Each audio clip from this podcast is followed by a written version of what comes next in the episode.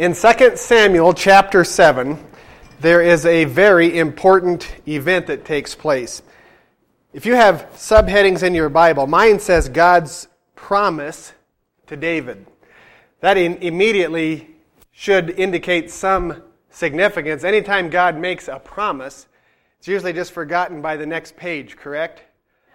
Not at all. In the Bible, when God makes a promise, our ears, a red flag goes up because we're probably going to see that, whatever that event, the promise, the circumstances surrounding, it's going to be referred to, it's going to be fulfilled, it's going to be identified from there all the way through the end of the Bible. And here, David is, he is receiving rest because he was a man of war. He has done a lot of conquering, of course, in First Samuel. Where this is Second Samuel, he's getting up in age, and he has in his heart, he wants to build a tabernacle, a temple for the Lord. And God tells him, he sends the prophet to him and says, "That's not for you." And I don't know if it's here or some other place, but it specifically says, you know, you're a man of war, you've shed a lot of blood. That, that event of building a tabernacle is for your son. You get the supplies, you get all the lumber, the workers, the the draw, the, the plans for it, whatever you need. You set that aside, but not until your son becomes the king, and, and he will do that. But in this event, look at the promise that God makes to David after he tells him, you're not going to do it, but your son is going to build this thing. Second Samuel chapter seven and verse twelve, "And when thy days, when David's days be fulfilled," of course, that's Bible language for he's going the way of all the earth, he's going to die. "When thy days be fulfilled, and thou shalt sleep with thy fathers, I will set up thy seed after thee, which shall proceed out of thy bowels, and I will establish his kingdom." What comes to your mind when you read that? No trick questions. Just don't say something like, Adam, Noah... No, this has to do with his children would be people like Solomon or Nathan. These kids of his that would come behind him, they were promised his kingdom. But there's something more in this. Look at the next verse, verse thirteen. "He shall build a house for not my name, and I will establish the throne of his kingdom for how long?" Forever. Now, either the nation of Israel, or David's authority, that throne that he is currently sitting on while hearing this from God, some of those circumstances, that implies, have to last forever for it to be true. That God would say, I'll establish your seed that comes from your own bowels. This throne I will establish forever. Now the next verse, there's you, you got to know how to read your Bible, honestly. It takes a little bit of scratching. Verse fourteen, "I," and who's talking here? This is God. David's listening right now. God says, "I will be his, his father, and he shall be my son." Now, if you take that literally, if God is telling any human being that somebody's talking about, he will be my son, that narrows things down a lot, doesn't it? Bible's very clear. He only has one son, one begotten. That's what the most famous verse in the Bible tells us. What's John three sixteen say? "For God so loved the world that he gave his only begotten son." Now, in some ways, the Bible does talk about God's children, but that verse specifically talks about somebody that is begotten. His only begotten son. When he made Adam, that was not one of his begottens. He went and got the clay of the earth, formed it, breathed the breath of life into it. Then the Bible did refer to Adam as God's son in some places, but he wasn't begotten. He was formed. He was created. Verse fourteen, "I will be his father, and he shall be my son." So God talking about his son, those of us living now, whether David understood all of this or not, you and I living two thousand years after Jesus, what do we have knowledge of? Mary giving birth to this boy, him being raised up, being baptized by John the Baptist, started his ministry, died for us. We know all those events. God's Son came for us to pay a penalty for us. And, and look at the next language of verse fourteen. If he commit iniquity, God's son, would he commit any iniquity? He was sinless. I will chasten him with the rod of men and with the stripes of the children of men. That's why people read over this verse thinking, well, it's just talking about Solomon. Because God's son didn't commit sin where he had to be beaten with a rod or put stripes on, but wait, wait a minute. He did have the rod of those Romans put to his back, and the stripes were laid on him, but not for anything he did, correct? See how this verse, it accurately describes God's son, who one day he would send into the world. Now, all we, for all we know, David only knew that he was talking to him about his son that would come out of his bowels, Solomon or some of those other ones. But God makes a promise here that whoever this is, what he's talking about, how long would it last? It would last forever. Now, there's something, though, where a lot of Christian people, from that point, they make a big, a big mistake going down the wrong road, and they assume that, well, let's see, when Jesus was here, the, the throne of David didn't even exist. We, we don't have any record of him sitting on the throne with a scepter, with a crown being placed on him, and people bowing before him, and him issuing edicts and decrees, and soldiers following it out. That's what a king does, right? We don't have record of that, so what does everybody assume? That this doesn't really mean what it says. That it's just kind of an allegory, it's a It's a fairy tale. What he probably, he was only just talking to David about Solomon. See, it does have that word forever. And God's not a liar. You see, let's let's use this as an example. This is this subject that we're talking about tonight is, what do we call this, Will? The reality of his kingship. You can look at Jesus, and the, the vast majority of planet Earth has always looked at Jesus as the suffering servant, because it's so it's on every page of the Gospels. How he bled, he died, he paid the penalty for our sin. But almost every sermon since that event happened has always just been about Jesus as bleeding and dying, and even there's a bunch of churches that still have Jesus pictured where? Hanging up on that cross, so that, that's that's their image of him. That's all they've ever heard. That's the only thing they've ever been taught about his existence. Now, you and I live in a time where we have a pretty good example of, of something. If you only mention one side of something, you can, well, let's just call it what it is. You can lie about any event you want. Take any person, take any, let's just use a politician, a man or woman. Everybody does things good, everybody does things wrong. If you only present one side, if you only tell somebody that this person, and you can accurately show, well, they did do something wrong. But if that's all you ever showed them, they would never, ever know anything about the good side, the other side. They would only have one image. That's a bad person. And you can reverse that. If that same reporter, if that same news outlet likes someone, what will they only tell you about? Their good things. The things they can frame to make it look like they're a caring person, a loving, a sane person. When, if you looked at the other side of it, the actual facts, they may not be. See, in the Bible, you can do the same thing with our preaching. And we've had churches do this for centuries.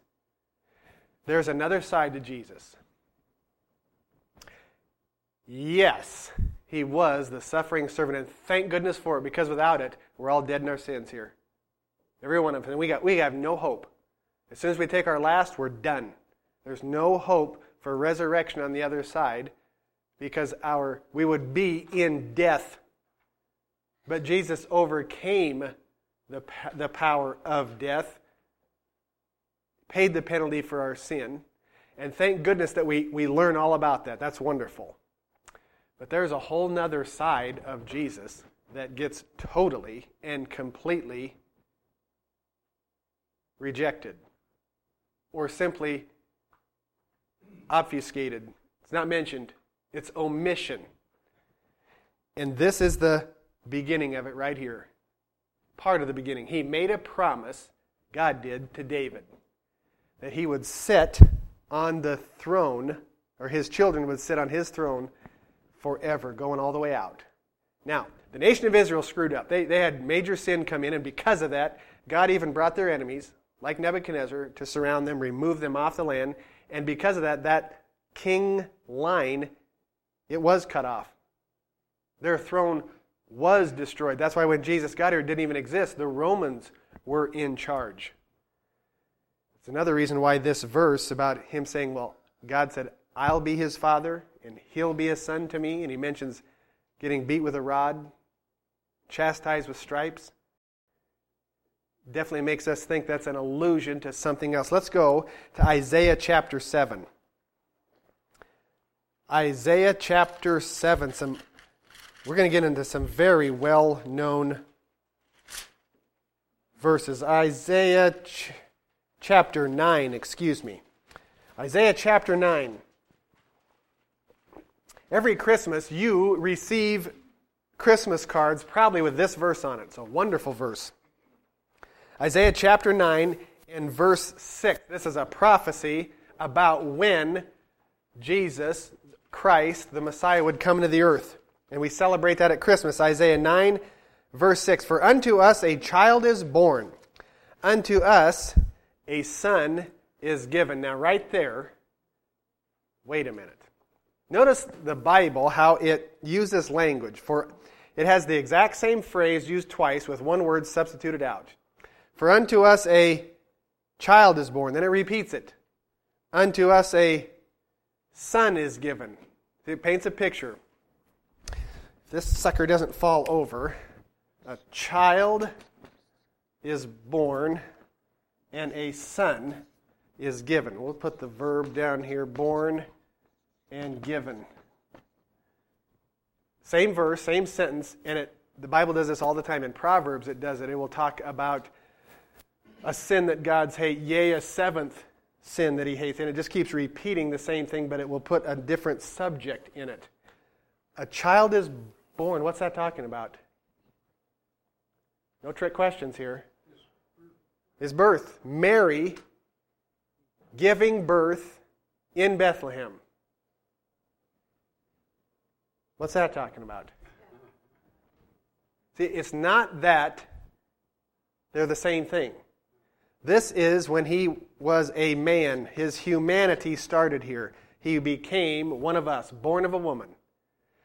The language over here, son is given. Think about that most famous verse. For God so loved the world that he, he gave. And what does gave mean in John three sixteen? He gave his life. He gave everything. For God so loved the world that he gave his only begotten Son.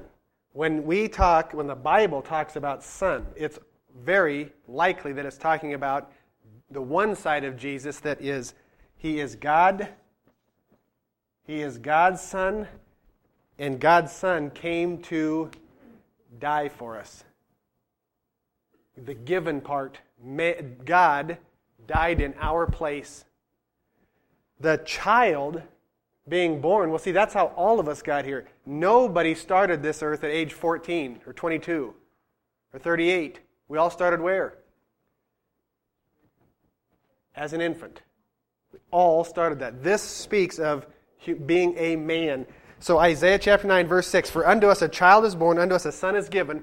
It, there's this dual nature right there. He's, he's fully God and he's fully man, and both of his job descriptions are in there. One is to become one of us, and the other is to die for one of us. Comma, and the government shall be upon his, his shoulder. Wait a minute. Number one, Christians are always supposed to be out of government, so we got to skip over this verse. And number two, I don't know if God even likes government. Does he like order? He definitely, he's not associating this with his son that he's talking about, is he? So we just... Let's read over this like we do in our Christmas cards and just think about he's born in a manger. There's straw and hay. There's lambs and sheep that are baa. And there's cattle that are lowing. And it's soft and it's fuzzy. That's the feeling. That's what we get when we think about Christmas. What does the Bible say about it? He came here for this purpose. The government shall be, that's future, shall be upon his shoulder. That sentence, that part of the sentence, we ignore almost completely in Christian circles. Now, there's kind of a decent reason for it. Number one is, it ain't happened yet. It's a lot easier to read about him dying on the cross. That's happened. We get out recorded history. We can read the events. However, the Bible talks about this part of his government in the future, his kingdom being established, like he promised to David. The Bible has more to say about that time, I'm going to shock you, than it has to say about any other time in recorded history. More than when he walked the hills of Judea. The Bible talks about it all the time. Even just like this, it's right in our face, and yet we don't really know it. We don't recognize it because we're not looking for it. His name shall be called Wonderful Counselor. Where do you use the word counselor in our language today? In courtrooms, in government. They counsel people. A king can have a counselor to give him wisdom. The mighty God, the everlasting Father, and the Prince of Peace. Mentions Father God, the mighty God, the everlasting Father, the Prince of Peace. What does the word prince imply? Do, do if you're a, if your vocation is a teacher, do you give birth to a prince? No. If your vocation is a grocer, do you give birth to a prince? There's only there's only one type of person, vocation, that gives birth to a prince. That's a king. Established lineage. Now, that's foreign to us because we don't live in that type of environment anymore. Especially here in America, we've never had a king with a prince. But the, the world has always lived like this. And this person, this son is given, the child that's born, it's talking about him being a prince. Now, when a prince is born, usually, the king is still on the throne, and that prince has to wait till he grows up, till he matures, and then there's a time for his kingdom to be established. Verse seven, of the increase of his government and peace, there shall be no end. This is starting to sound like what he promised to David. A government, and it's never going to end. Well, there it says it. Upon the throne of David and upon his kingdom to order it and to establish it with judgment and with justice. You see here, here even in Isaiah nine, in talking about clearly when Jesus was coming to the earth, it talks about him having a government, a kingdom, and it associates with what human being? David. God is remembering his promise to David. We're not going to go there because of time, but it's in Psalm eighty-nine, verse thirty-four and thirty-five, where God makes a distinction saying, I will not alter the thing that has gone out of my mouth. I will not lie. And he says that he will keep his promise to David. God never let go of this thing. What he told David in Second Samuel chapter seven, that somebody is coming from you. He'll live on that throne forever. I will establish it. God never, ever came down and renegotiated that. He never came down and said, well, this ain't going so well, so let's change it. Never. In fact, let's go, uh, yes, yeah, yeah. Let's go to Luke chapter one. Let's go look at when this was fulfilled. Luke chapter one,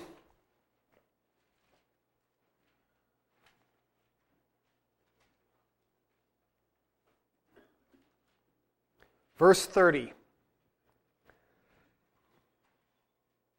Angel Gabriel coming to Mary, and the angel said unto her, Fear not, Mary, for thou hast found favor with God. And behold, thou shalt conceive in thy womb, and bring forth a son, and shalt call his name Jesus. He shall be great, and shall be called the Son of the Highest.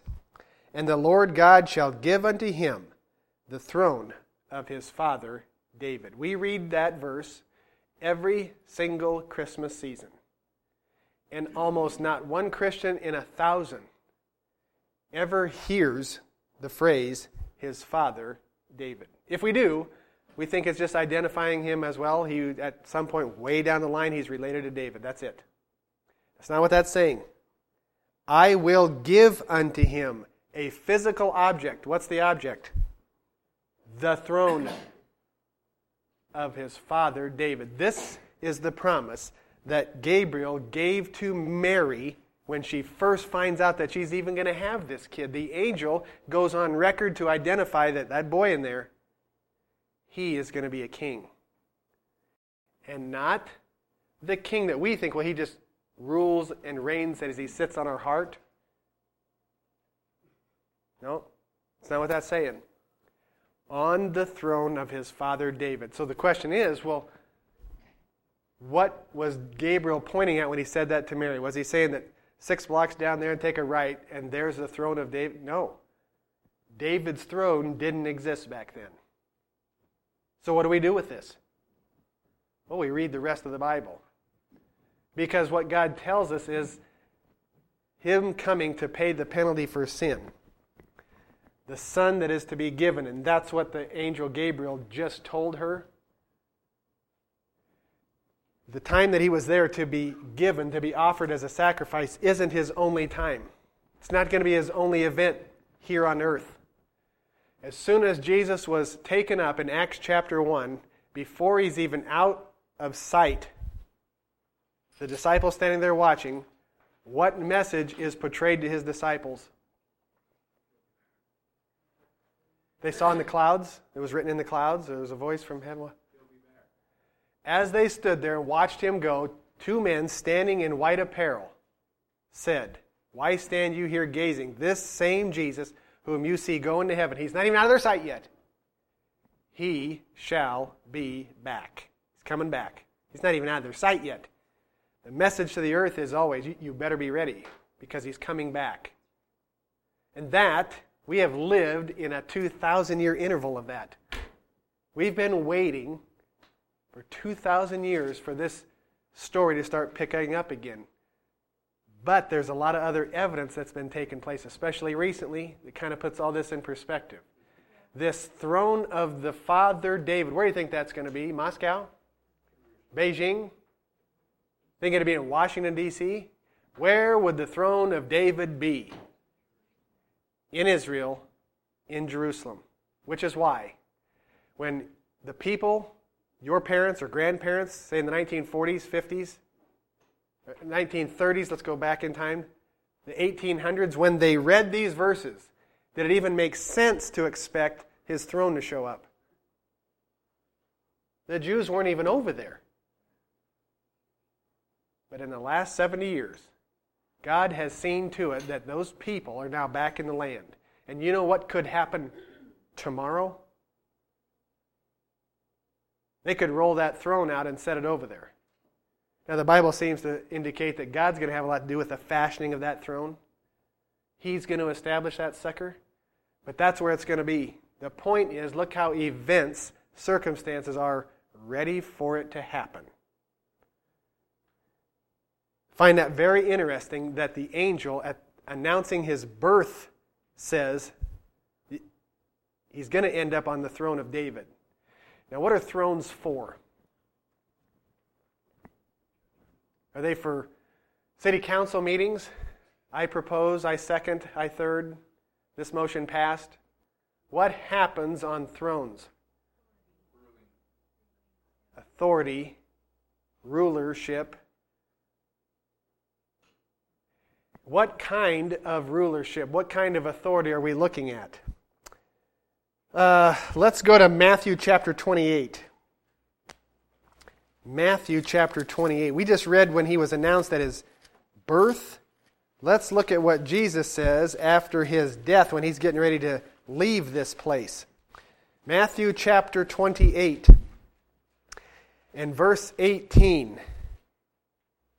This is, of course, he's been resurrected. He's now appearing to his disciples one of the last times. Jesus came and spake unto them, saying, All power is given unto me in heaven and in earth. Now, for the first forty-some years of my life, I've always read that with a, a lot of confidence and all right.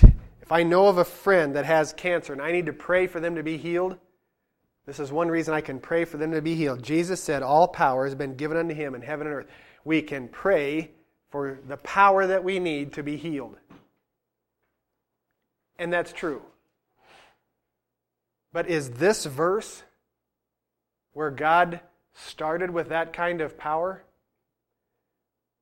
Is that what this verse is talking about when it says all power? See, my mind goes to now that I think about this, when Moses is on that mountain and God's talking to him to tell him to go back to Egypt, what was one of the signs he gave Moses? Moses said, what if they don't listen to me? God said, put your hand in your bosom. Put it inside of his shirt. When he pulled it out, what was it? It was white leprous. God said, put it back in there. He put it in there and he pulled it back out and it was baby flesh, perfect. See, God can alter the human body. He can heal. He can put diseases on his enemies. He can do anything he wants. He healed Naaman in the Old Testament.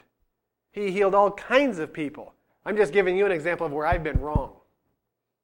This verse is not talking necessarily about Jesus having the power to fulfill our needs. What's it talking about? All power is given where? In heaven and in earth. First of all, there's a linkage. Jesus is linking his power in heaven, which we all kind of understand that. That's where he came from. He created, but also this earth. Now we know he created the earth, but the Bible indicates he gave the choice to the mankind that he created on here, Adam and Eve, and they made some bad choices. And because of that, this thing's been a mess ever since. And we're always kind of wondering, when, when's this thing going to get straightened out? Well, what Jesus is indicating here, all power has been given unto him in heaven and in earth.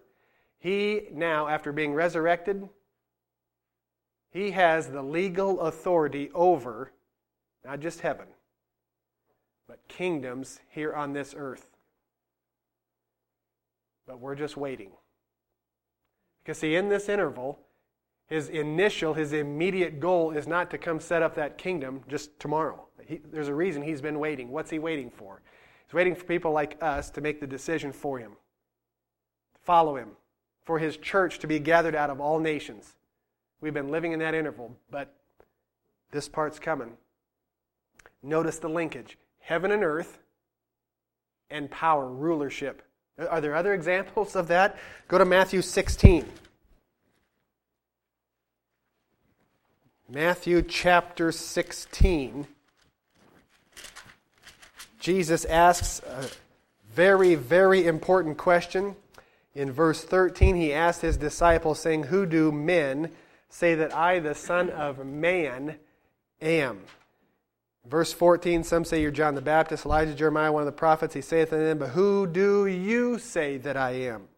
And Simon Peter answered in verse sixteen, Thou art the Christ, the Son of the living God. And you need to think of that phrase, the Son of the living God, the Son of God, in conjunction with what you read in Isaiah chapter nine, the Prince of Peace.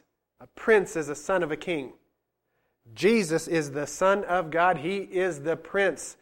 When you are the son of a king, you're in line for the throne, authority, rulership. And he tells Peter, this is a big question, who do you guys say that I am? And Peter says, you're the Christ. That means the promised one, the one the Bible's been talking about for thousands of years. And now you're here, we're seeing it with our eyes. You're him. And Jesus says, verse seventeen, Blessed art thou, Simon Bar-Jonah, flesh and blood has not revealed it unto thee, but my Father which is in heaven. And I say unto thee that thou art Peter, and upon this rock I will build my church, and the gates of hell shall not prevail against it. Gates of hell. And he's going to build his church. He's talking about a little bit of warfare here, combat. And verse nineteen, And I will give unto thee the keys of the kingdom of heaven. Now, for two thousand years, there's been a lot of wacky, different groups who have said, well, we know what that means. We have the keys of the kingdom of heaven. That, that's an important thing, isn't it? A king or a prince giving someone the keys to all the locks in the kingdom, the power of it, that's an enormous thing. You want to have this kind of power. Jesus is giving it to his disciples. But what is this? What are the keys to the kingdom of heaven? It's a kingdom.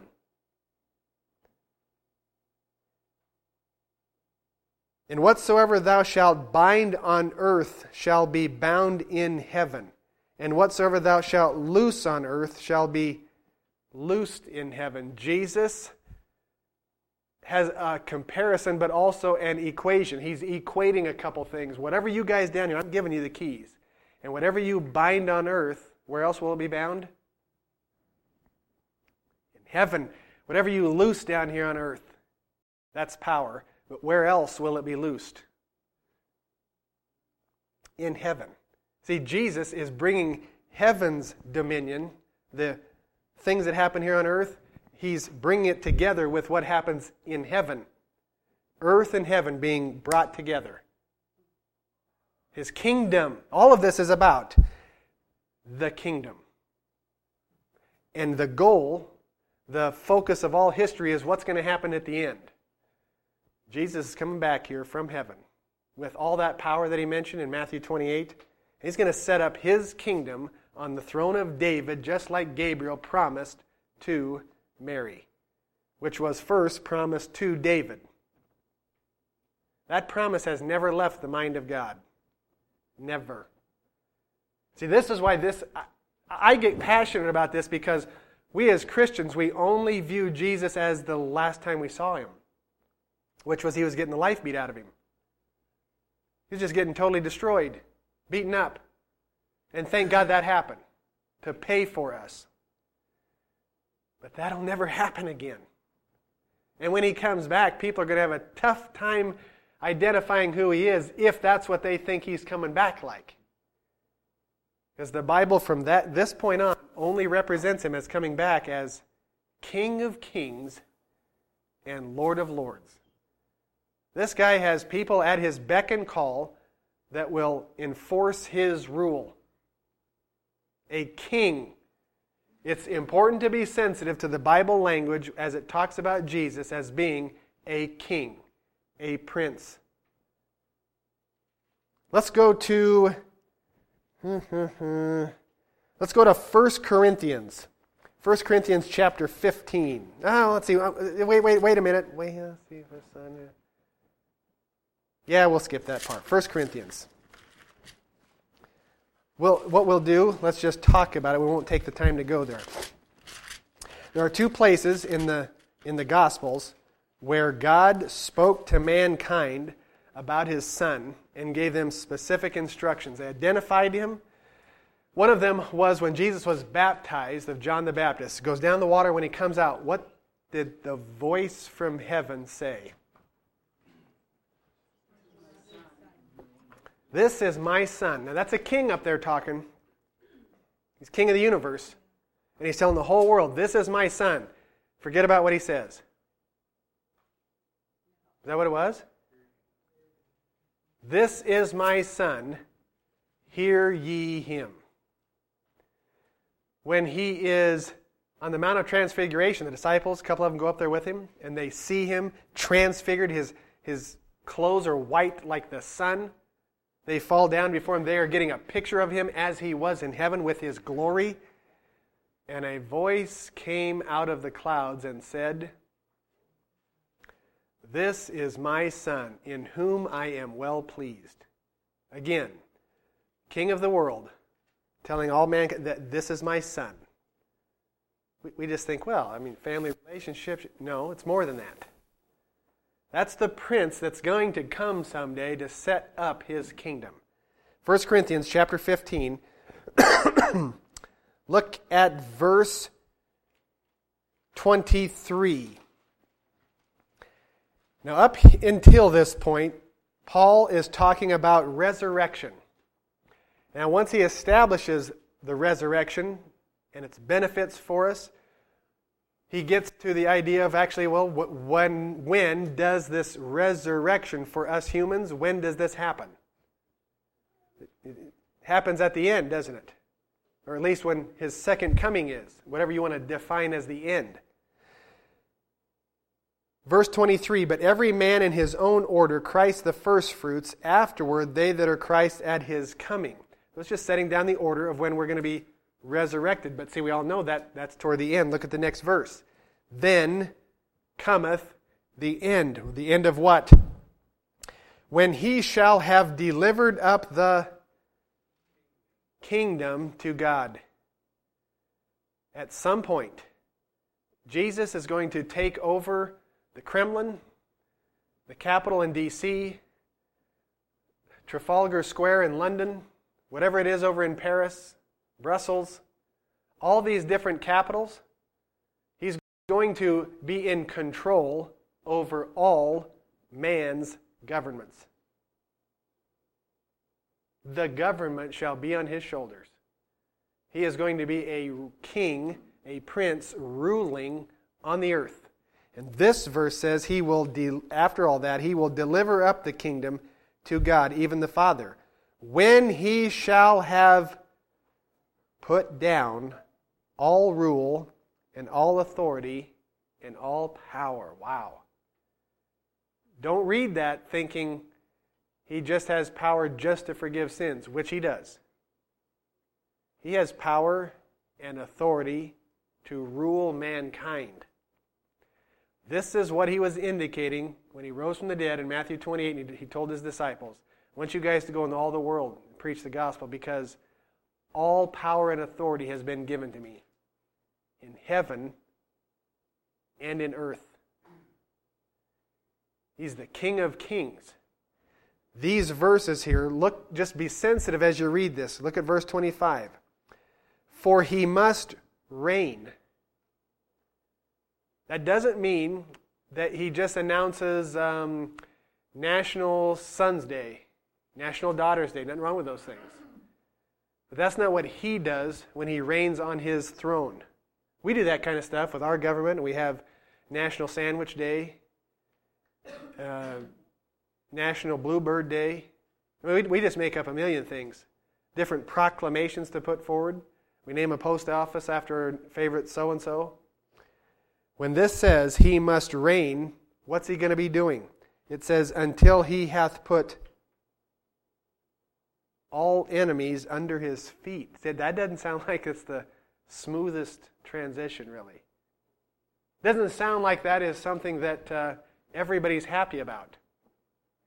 See, there's going to be people here that aren't crazy about him. That's why these verses talk the way they do.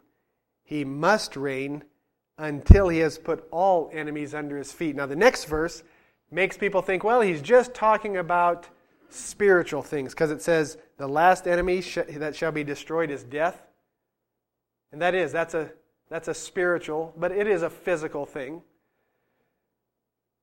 But all these verses include physical governmental authority on planet Earth that Jesus Christ has won, that he has been awarded authority over. Let's go to Matthew chapter six.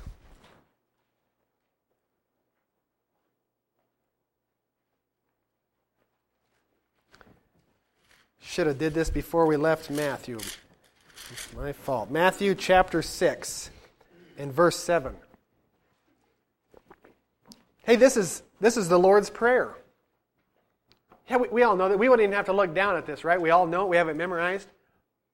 Everybody don't look down. See, I'm the, I'm the most nervous one at a time like this. I was not raised in a church where we recited the Lord's Prayer. I, I, I could miss it. I could mess it up. It's possible. It just, we, we just didn't. But almost every denomination recites the Lord's Prayer. Not a thing wrong with that. Do you know what it means? Do we know what it means? Verse seven, but when you pray, use not vain repetitions as the heathen do, for they think they'll be heard for their much speaking. Be not ye therefore like unto them, for your Father knoweth what things ye have need of before ye ask him. So Jesus says, after this manner, therefore, pray. And here it is. Our Father, which art in heaven, hallowed be thy name. Thy kingdom come. What's that talking about? If you're fifty-seven in here tonight, what have you thought for the first fifty-seven of your first fifty-seven years of your life when you prayed that? Because you always prayed it. Thy kingdom come. Thy will be done where? On earth in comparison to where? As it is in heaven. You know what that prayer is praying for? Yeah, Jesus to come back here. And not just come back here with Play-Doh. It's praying that he comes back here with a scepter and a crown and a white horse and a throne to establish his kingdom. This is what Jesus taught us to pray. And yet it never enters our mind that, you know, when he comes back here, he, he's going to set up his kingdom? Really? That throne of David, he made the promise to David. And he's been keeping track of that promise since the day he gave it. And it's right on schedule. Thy kingdom come. Thy will be done. That's almost one of the definitions of a king. Their will, it is law. Thy will be done, and down here on earth, just like it is in heaven. See, there it is again, the melding of earth and heaven together. First time Jesus was here, he allowed the authorities of the world. It's no coincidence that it was the most popular, the most powerful ruling authority, the Romans, that beat the daylights out of him. That's no coincidence. Because when he comes back, he's going to be the one that takes rulership over all of it. Question, when Jesus was tempted in the wilderness, what did Satan offer him? Wait a minute. He took him up on a pinnacle of the temple and showed him all the kingdoms of the earth. Right? I'd think that even meant into the future, possibly. Maybe not. Maybe he just showed him in the past that Alexander the Great was here and the Caesars that are over in Rome, those the guys that are in Turkey, the solutions, all these different people. He showed him the power, the majesty of those kingdoms. And what did he ask? What did he tell Jesus? You fall down and worship me, and I'll, I'll, I'll give all this to you. You want to know why that was a temptation?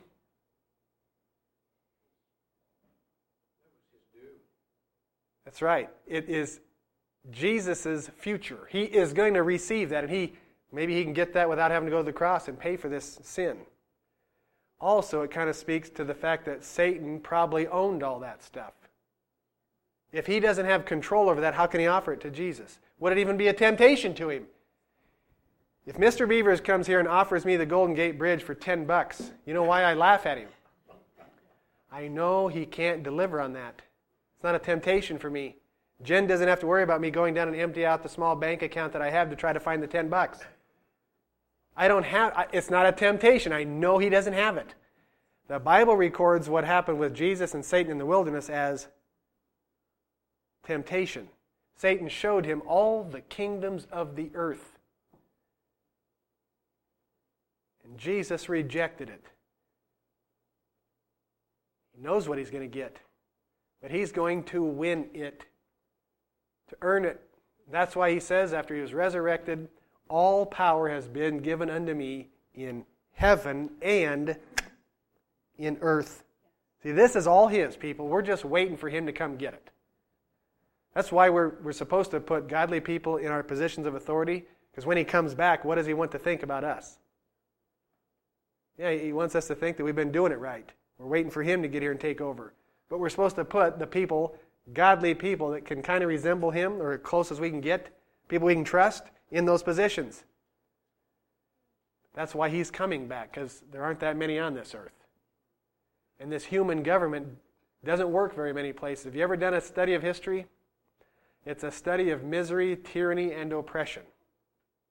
Which is why I am so thankful to be an American. We are the exception on planet Earth.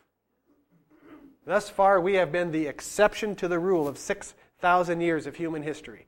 What our founding fathers created on biblical principles to put balances and checks on the power of a fallen person, to keep them under the wraps of a constitution that says you can't do such and such. That's why we've been so stable, so prosperous in government. A miracle. Go live your life around the world. In a lot of places, experience the oppression, the tyranny. When you read about this kingdom stuff, it might mean a little bit more. Can you imagine living under a government today where you, were, you could be put in prison for what we're doing tonight? And who knows if that'll happen here. But these, this idea of Jesus coming back to rule and reign, it'll mean a lot more. And in those places like China today that are under threat, former Soviet Union, you better believe they want this kingdom to come. Thy kingdom come, thy will be done on earth, just like it is in heaven. I dare you to pray that again the rest of your life without thinking about Jesus coming back. The Lord's Prayer, that's what that part of it is designed for, to get us ready, to get our mind thinking. He's come back here, and He's going to rule and reign. Let's go to Psalm chapter, before we, before we leave, Hebrews chapter eight, Hebrews chapter one. If for no other reason, that language thing that we mentioned in the one of the first verses we read. Remember when we read this, for unto us a child is born, for unto us a son is given, how the language was repeated. For unto us, for unto us. One was a child, one was a son. Sounds like they're the same thing because you can have a child that is a son, but biblically speaking, it means different things. He's the Son of God. He's the Son of the child of mankind. Hebrews chapter one, look at verse eight. But unto the Son He saith, Thy throne, O God. Wait a minute. Why would He say unto a son and then call Him God? There's only one person that fits that description in all of history. Jesus was God's Son.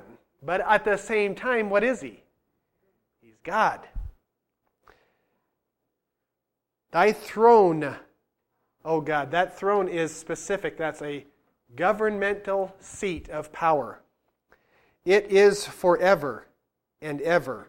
A scepter of righteousness is the scepter of thy kingdom. See, this is similar. Same word, scepter, used twice, but talking about two different nouns, or two different descriptions, I should say. The scepter of righteousness is the scepter of thy kingdom. What's the difference there between righteousness and kingdom? The scepter of righteousness. See, that makes me think the first time He came here was for what purpose? To give us righteousness, to pay the penalty for our sins so we could be redeemed, cleansed. That's the scepter of righteousness. And it is the scepter of thy kingdom. When He comes back to set up that kingdom, I don't know if there will be jails. I don't think there's going to be penitentiaries. You're just either going to do right or wrong, and you're going to receive the rod that He has in His hand. Because that's what the Bible says. He's going to rule with a rod of iron. Again, the Bible links His righteousness, His payment for sin, with a kingdom being established. Let's go to Psalm chapter two, and we'll end there. Now again, while you're turning, I have no desire to remove an image from your mind of Jesus being compassionate, wonderful, full of love. He absolutely is. So I just think we've just had enough of that that we need to see the other side of the mountain sometimes. And especially when it seems like on the horizon, it's awfully, awfully close for us to see that side of Him. See, I, I don't study this or preach this and think, man, I, I wish it was just the f- soft, fuzzy side. See, he, we have a relationship with Him. Everything we're reading about it is not to scare us. And it's not to make us think less of him on the side of his payment for sin. Not at all. It is just to bring, bring in an accurate focus of his entire person. His entire purpose. Because remember, all this idea of him being a king, a prince, his throne that he's going to sit on, of David's throne forever, that was mentioned in all the important places. When Gabriel came to Mary as she's pregnant with him, it's mentioned he's going to sit on the throne of his father David. When he's going to leave and go back to heaven, he tells, I've got, I've won all power and authority. When he's talking to his enemy, Satan, Satan tempts him with all the authority of the kingdoms of the earth. When he's baptized, when he's on the Mount of Transfiguration, when God talks about him, this is my son. Someday he's coming here. He's going to rule and reign this thing. Think of the parables that Jesus taught. How many parables started with a master or ruler, a great man, owned a vineyard, and he left for a while, but he put people in charge. And he sent servants to see how the vineyard was doing, to receive of the fruit. And those parables say that they killed the servants he put in charge of the vineyard. What did they do to the servants that came to check on it? They beat them up. Some of them they even killed. What did the master say he would do next? I'll send, I know what I'll do. I'll send my son. And it says, surely they will reverence him. And what does it say that the masters or the servants of the vineyard did? They said, here comes the heir. The heir means he's in line for rulership. They said, let us kill him and the vineyard will be ours. Again, the son that is supposed to come to rule. In one of those parables, the people say, we, we don't want to have that man rule over us. I think it's the parable of the talents. We would not that that man rule over us when he comes back. So many parables that Jesus described that way, describing a man's son coming back to take ownership of his property, and the people don't want him. You know what? Well, I'll save that. Psalm chapter two, verse one. Why do the heathen, so we're talking about unsaved people, people that don't like God, why do they rage and the people imagine a vain thing? The kings of the earth set themselves and the rulers take counsel together. It's talking about kings and rulers. This is the authority of the earth. These are premiers, prime ministers, presidents, dictators. And what are they doing? In verse two, they take counsel together against who? This is maybe the strangest thing in the whole Bible. This is painting a picture that the, say, picture the U N where all the earth's heads of state are located. What are they deciding to do? They want to resist somebody, but who is that person? Doesn't even live here on the earth. They're trying to resist the Lord and against his anointed. The rulers of the earth are just like what Satan tempted the Lord with when he painted the picture of kingdoms. All this stuff he said is his. Here it's saying those people are going to take counsel together. How do we stop him from coming back here? Next verse. Let us break their bands asunder and cast away their cords from us. Does that ring true? Do the rulers of this earth want anything to do with God's cords? The cords that hold their behavior down, that want to just keep them from doing what they want to do, which is rape, steal, plunder, kill. That's what they're tired of. They don't want to be told what to do. No moral authority. You leave us, quit telling us that we're evil. Verse four. He that sitteth in the heavens shall laugh. The Lord shall have them in derision. Now, think of all the world's armies with their weapons pointed toward heaven. And God laughs at them. That, that, that's a good image for our Lord that we serve. Nothing that can stop him. He, then shall he speak unto them in his wrath and vex them in his sore displeasure. Why is God coming back so angry? because of evil rulers on this planet. One reason. You ever watch the news and think, how can God just sit here and watch the oppression that goes on in Afghanistan and Libya, Iran, Iraq twenty years ago? How can this stuff just go on? This verse tells you it ain't going to go on forever. That when God looks at it, He has the same feeling you do, in fact, much worse, because He knows every cry. He knows the pain of every person. Verse five, He will speak unto them in His wrath. You don't want that. When God gets so mad that His wrath gets poured out, the Bible always says almost no flesh survives. He's going to vex them in His sore displeasure. Yet have I set my king upon my holy hill. And who's His king? His Son, Jesus, the Christ. And where is that throne? It's a specific place, according to verse six. There's only one place on earth that has the name, His holy hill of Zion. It's over there in Jerusalem. I will declare the decree. The Lord hath said unto me, Thou art my Son. This day have I begotten thee.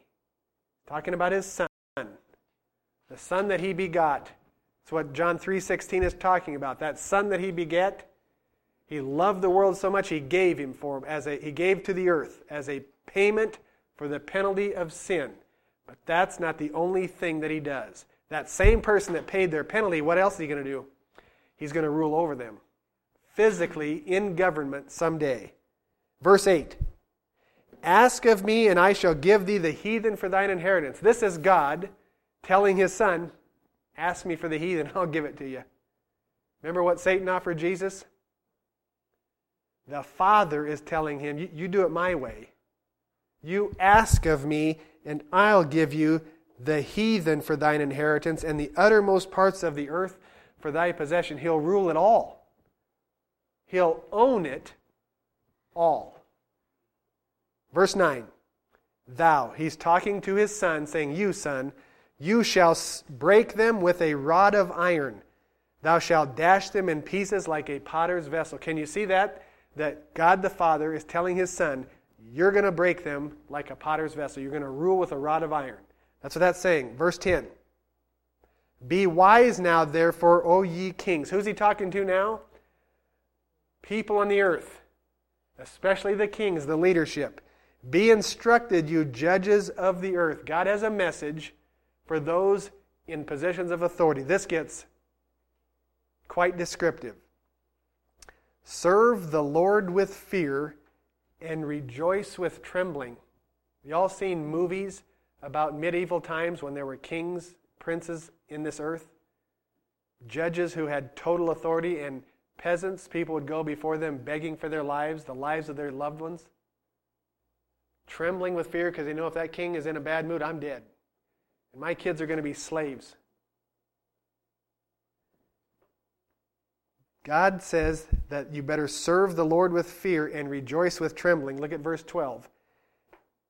Telling the kings of the earth, you better come and kiss the Son.